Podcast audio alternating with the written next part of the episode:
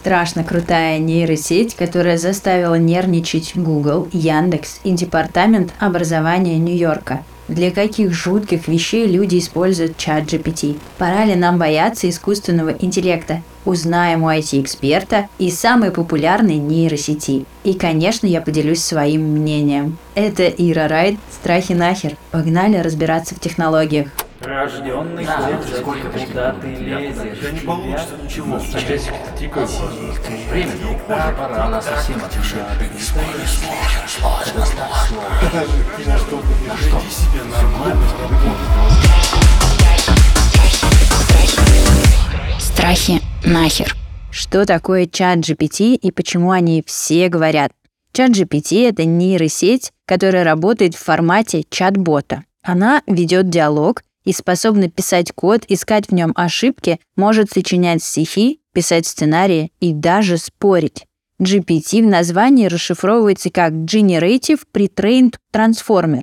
Страшно, жуть, особенно на слове «трансформер» повеяло восстанием машин. Но это всего лишь значит, что нейросеть обучалась на огромном массиве данных и обратной связи от человека. Это очень и очень начитанная машинка. В ней есть вся англоязычная Википедия, и это только малая часть. Она настолько хороша, что даже сносно, да что там сносно, отлично общается по-русски. Да, друзья, я постоянно экспериментирую с нейросетями, и всегда слабым местом у них был русский язык. Но теперь последний форпост пройден. Наша родная кириллица с мать ее ятями не устояла перед натиском искусственного интеллекта. В конце этого выпуска мы пообщаемся с чат GPT на русском, и вы сами сможете убедиться в том, насколько она хороша.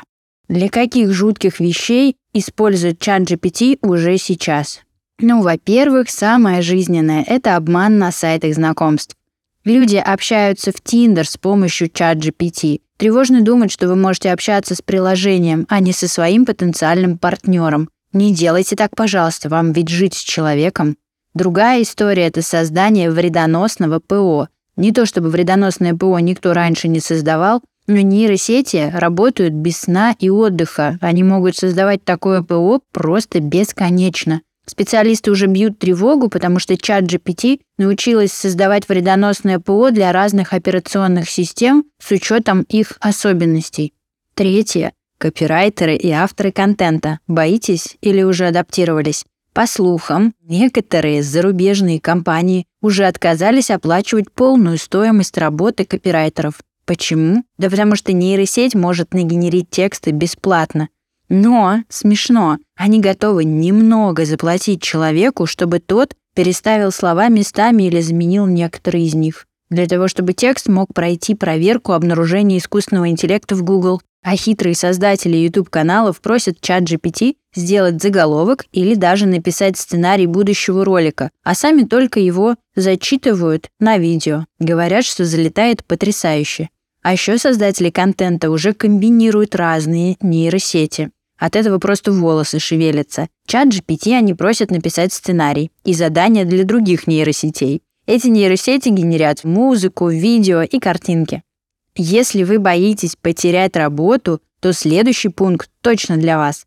Консалтинговая компания обнаружила, что отклики на вакансии, написанные чат GPT, превзошли 80% людей. Искусственный интеллект удачно использует все ключевые слова, которые привлекают внимание рекрутеров. Хотите найти работу, попросите нейросетку написать вам сопроводительное письмо. Еще чат GPT может давать медицинские советы, и это просто жуть. Она может подсказать, что делать при головных болях, при аллергии, но важно, что она потом советует обратиться к врачу. Чат GPT успел даже в суде побывать в роли служителя закона. В Колумбии один хитрый судья при вынесении вердикта обратился за консультацией к чат-боту для того, чтобы якобы структурировать информацию и оптимизировать работу системы правосудия. Ну, не знаю, не хотела бы я оказаться в колумбийском суде. Ну что, пора ли нам бояться искусственного интеллекта? Я спросила человека, который больше меня разбирается в технологиях. Технологический обозреватель Марина Эфендиева. Интересно, успокоит она нас или нет? Когда-то мы с тобой, Ира, делали видео, в которых я топила за технологии, а ты вроде как за все человеческое. И мне кажется, пора вернуться слегка в те времена.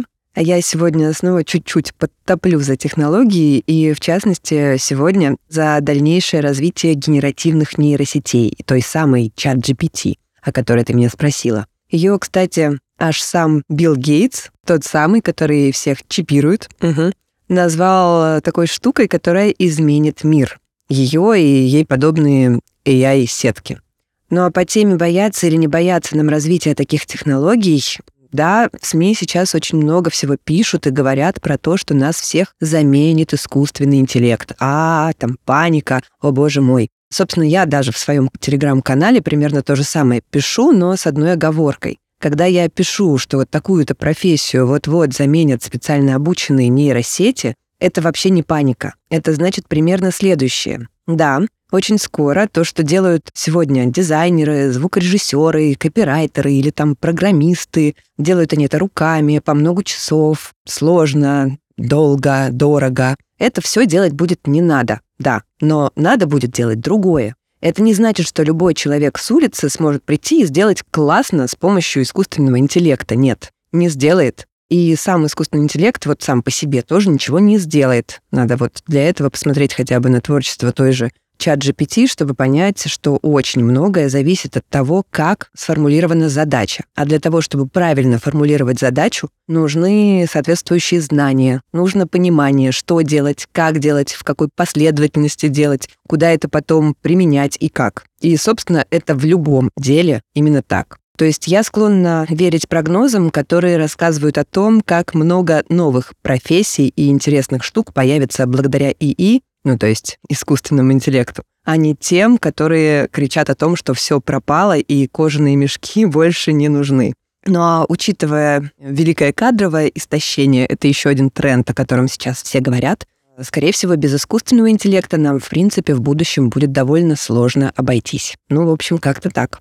Спасибо, Марина, меня успокоила. Но я не могла удержаться и не спросить нейросеть чат GPT, стоит ли людям тебя бояться. Нет, не стоит. Я являюсь искусственным интеллектом, разработанным OpenAI, и моя основная цель — это облегчение жизни людей путем предоставления быстрых и точных ответов на их вопросы. Я не имею никакой воли или желания нанести вред людям.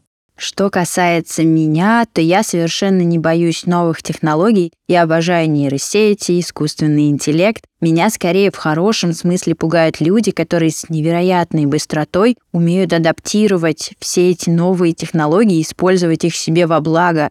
Только задумайтесь, какое невероятное преимущество получают люди, которые в своей работе уже научились использовать всевозможные нейросети – я немного даже начинаю тревожиться, что я не успеваю за технологиями и хочется скорее из себя стряхнуть бабушкас и побежать снова и снова вникать во все технологические новинки. Напишите мне, пожалуйста, в комментариях, как вы относитесь к нейросетям, боитесь ли вы новых технологий, или, может быть, вы их уже успешно успели использовать в своей работе. Если вам понравился этот выпуск, пожалуйста, ставьте лайки, пишите комментарии, делитесь. Я поделюсь всем самым полезным, ценным у себя в телеграм-канале «Страхи нахер by Ира Райт». Если вы еще не подписаны, заходите, читайте. Там много полезной информации. И спасибо, что слушали. Это была Ира Райт. Страхи нахер. Всем пока. Страхи нахер.